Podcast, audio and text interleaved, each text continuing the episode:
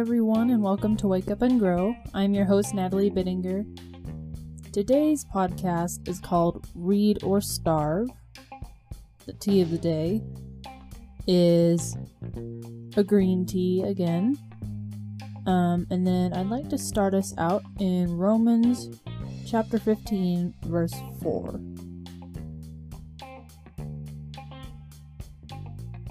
For whatever was written in former days was written for our instruction, that through endurance and through the encouragement of the Scriptures we might have hope.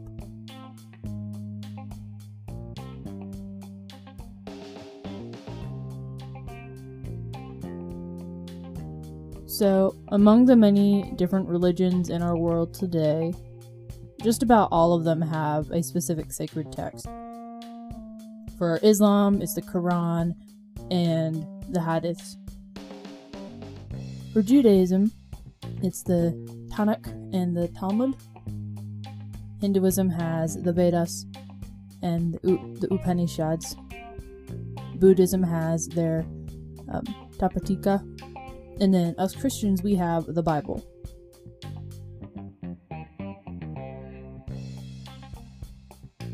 So, we as Christians, we hold the Bible in very high value and we consider it our sacred text. But the Bible is so much more than just, you know, a book. It's more than just pages bound by leather with ink on them.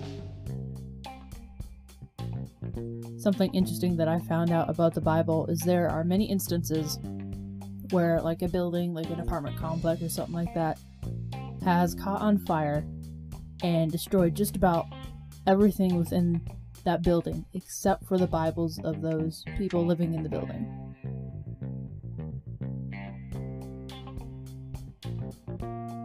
The Bible has a total of 66 um, different books within this one book.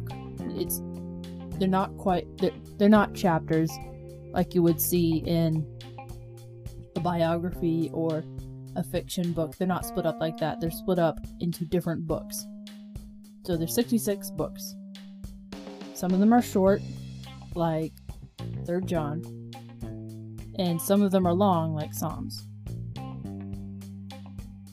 The entirety of the Bible, all 66 books, um, were written by 40 different authors and more, and all of them from different walks of life. So we've got Paul the Apostle, who wrote quite a big chunk of the New Testament.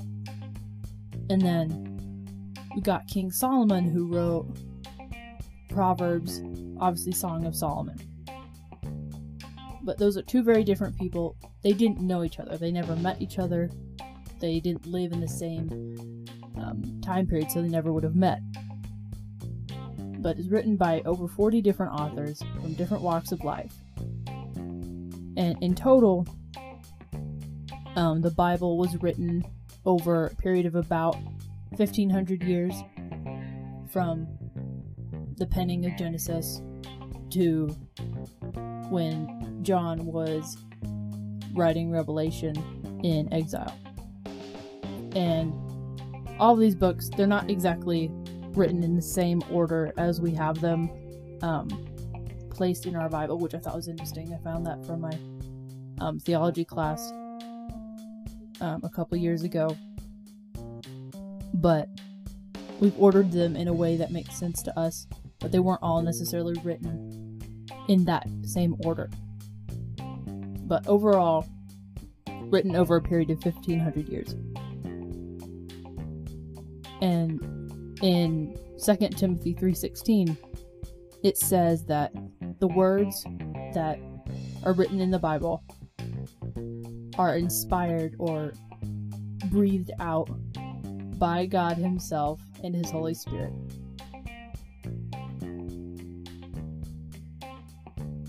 So, we consider the Bible sacred. We consider it our holy text. And there's good reason for that. One of the reasons is that it tells us the history of Christianity. So, how it started with the evangelizing that Jesus did, and then through his life, into the disciples' lives, and then those who they discipled, like Paul, who then scattered throughout the world, spreading Christianity eventually to, I think, just about every country. And it also gives us the history of life itself in Genesis when God created everything. It also tells us, the Bible, it also tells us of the life and crucifixion of Jesus Christ. And a large part of that section is within what we call the Gospels Matthew, Mark, Luke, and John. But back in Isaiah, there's the prophecy of Jesus' coming, his birth, and then his death, and then his ascension into heaven.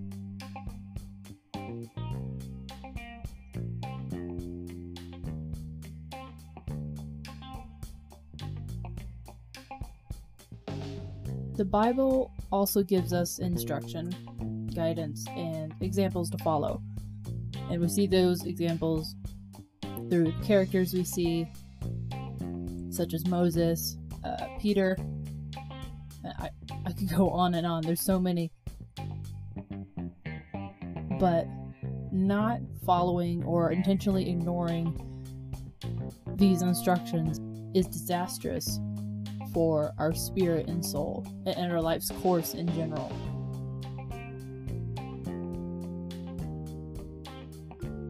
Recently, within the past, uh, not quite a whole month, I have kind of become obsessed with this show on the Smithsonian Channel called Air Disasters. And it's basically what it sounds like. It's uh, kind of the scientific and investigative dive into airplane disasters. One cause I see for these disasters is the pilots neglecting their pre flight checklist or their landing checklist or their fl- in flight emergency checklist. Essentially, for example, the pre flight checklist is a checklist that the pilots are given that they must go through to make sure the plane is physically and operationally mechanically ready before takeoff and before landing in uh, the pre-landing checklist but those instructions within the checklist are very important if they miss one step it can mean disaster, an air an air disaster. It can mean that. But I kind of compared that to how the Bible is almost like our pre-flight checklist. Our time spent in the Word in the Bible prior to starting our day prepares us for the day's challenges.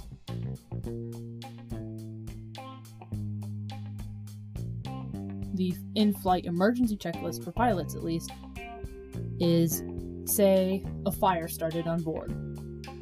They would then have a checklist of specific things they need to do in order to get that fire contained or to land as soon and as safely as possible so they can get that fire taken care of and minimize the loss of life within the plane. For us, our quote unquote in flight emergency checklist, the Bible, is there to help us when we face challenges or emergencies. And knowing what the Bible says, knowing it in our hearts and our head, by studying it and knowing it as truth, helps us in those situations.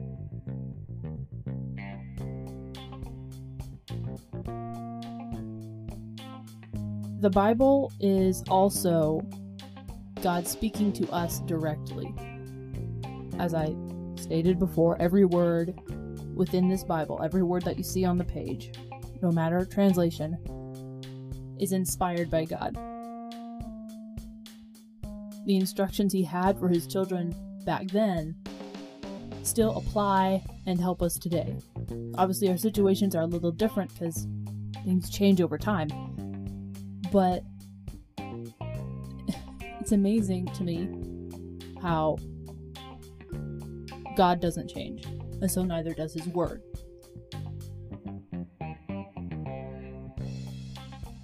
And I've found by observing myself and others that neglecting to spend time reading the Bible daily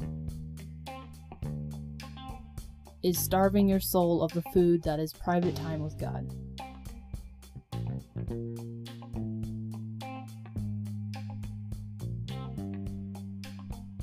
Your spirit and your soul need food just like your body does. Obviously, it's not like your soul doesn't need chicken. Um, your, your soul doesn't need vegetables. It needs time spent with its creator. And just like if we don't eat food, if we don't spend time in the Word with God, we are then starving our souls and our spirits. We're starving them of knowledge, of peace, starving them of the guidance that we get from the Holy Spirit by listening to Him.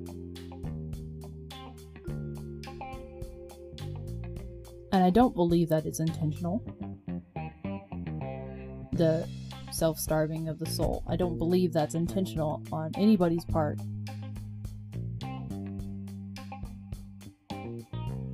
But it's a crack that we can easily fall into.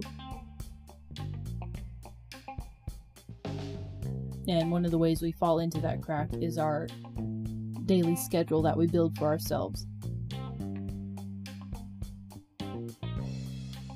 I'm curious as to how often you read your Bible.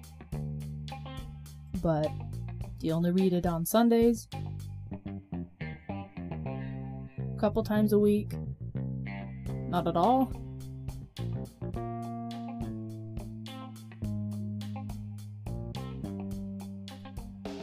We so often say we're too busy to read our Bibles or spend intimate time praying and speaking to God and listening to Him. Maybe, if that's your excuse, maybe you need to relook and reorganize your schedule. Maybe you need to limit your time on one thing and replace it with intentional time with God. For me, I, when I first started intentionally doing devotions and spending intentional intimate time with God, I had I had to limit my time drawing. If you know me, I love to draw. I love sketching, and I'm very deep into the uh, or the visual arts.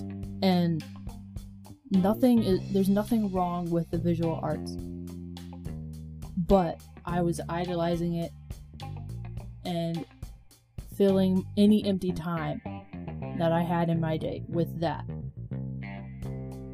instead of time with God. And therefore, I was making it an idol and putting it above Him, which is a sin.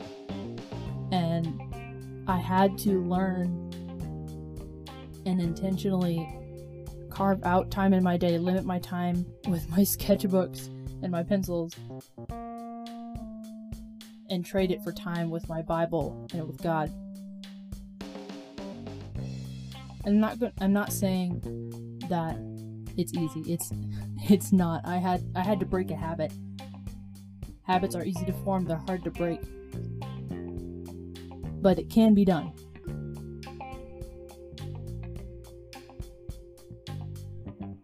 And so if that if your issue if your excuse for not reading the Bible is I'm too busy, it takes intention and repetition to form the habit of reading your Bible daily.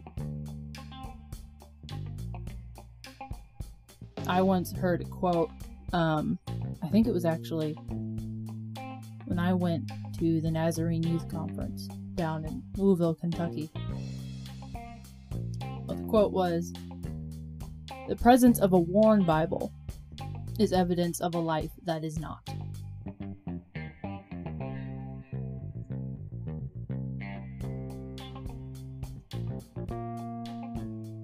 Now, with that quote in mind, your life doesn't become perfect once you start reading the Bible.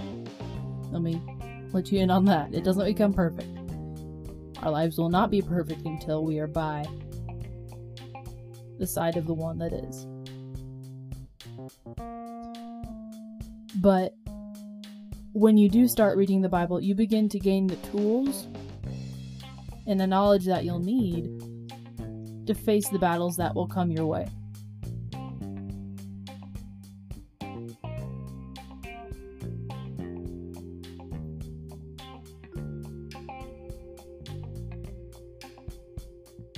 And so, with rearranging your time and what you spend your time on and do, doing with whatever it happens to be, pick a specific time in your day that you know will work for you. Pick a specific time that you know you won't be rushed during your devotions, where you can spend time alone with God you have to create an environment in which you can focus solely on spending time with God and in His Word. For me, that's easiest to do in the mornings right after I get up and get dressed. I typically stay in my room alone and and just start my devotions. That's easiest for me. Again, that differs with everybody.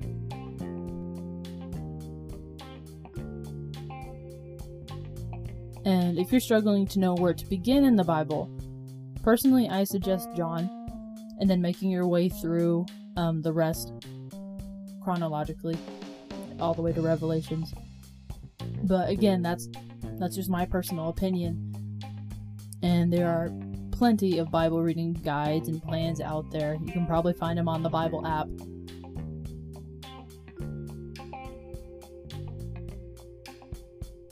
I also suggest that you start small. Don't try and read two chapters right off the get go. Maybe start with half or a whole chapter, depending on how long the chapter is, a day. Um, most chapters aren't incredibly long, but start small. Just like with running, trying to run a marathon, you don't try running the whole marathon on your first day, you break it up.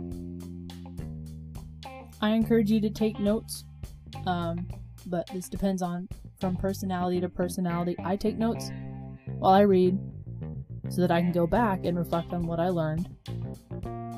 But again, that depends on you and how you organize best. After you've read, I recommend that you pray according to what you've read. Um, this is something I've been doing recently, and it, it helped me to apply what I've read to my life and to really learn something from it. This episode today isn't just a list of things that I recommend that you do. The point of this episode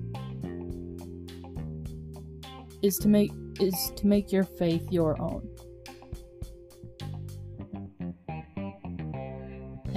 Allowing it to grow through that intimate time spent with God. That's how we grow as Christians, and that's how we can know uh, the difference between the false prophets and the ones who are truly sent by God to us.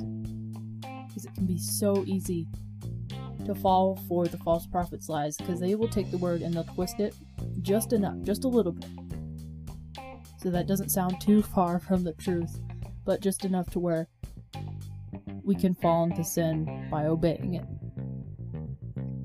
And so, knowing the word and knowing what it truly says will keep us from falling into that trap.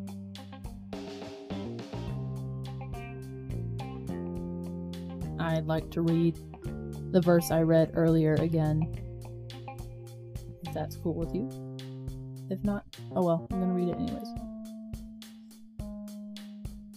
For whatever was written in the former days was written for our instruction, that through endurance and through the encouragement of the Scriptures we might have hope.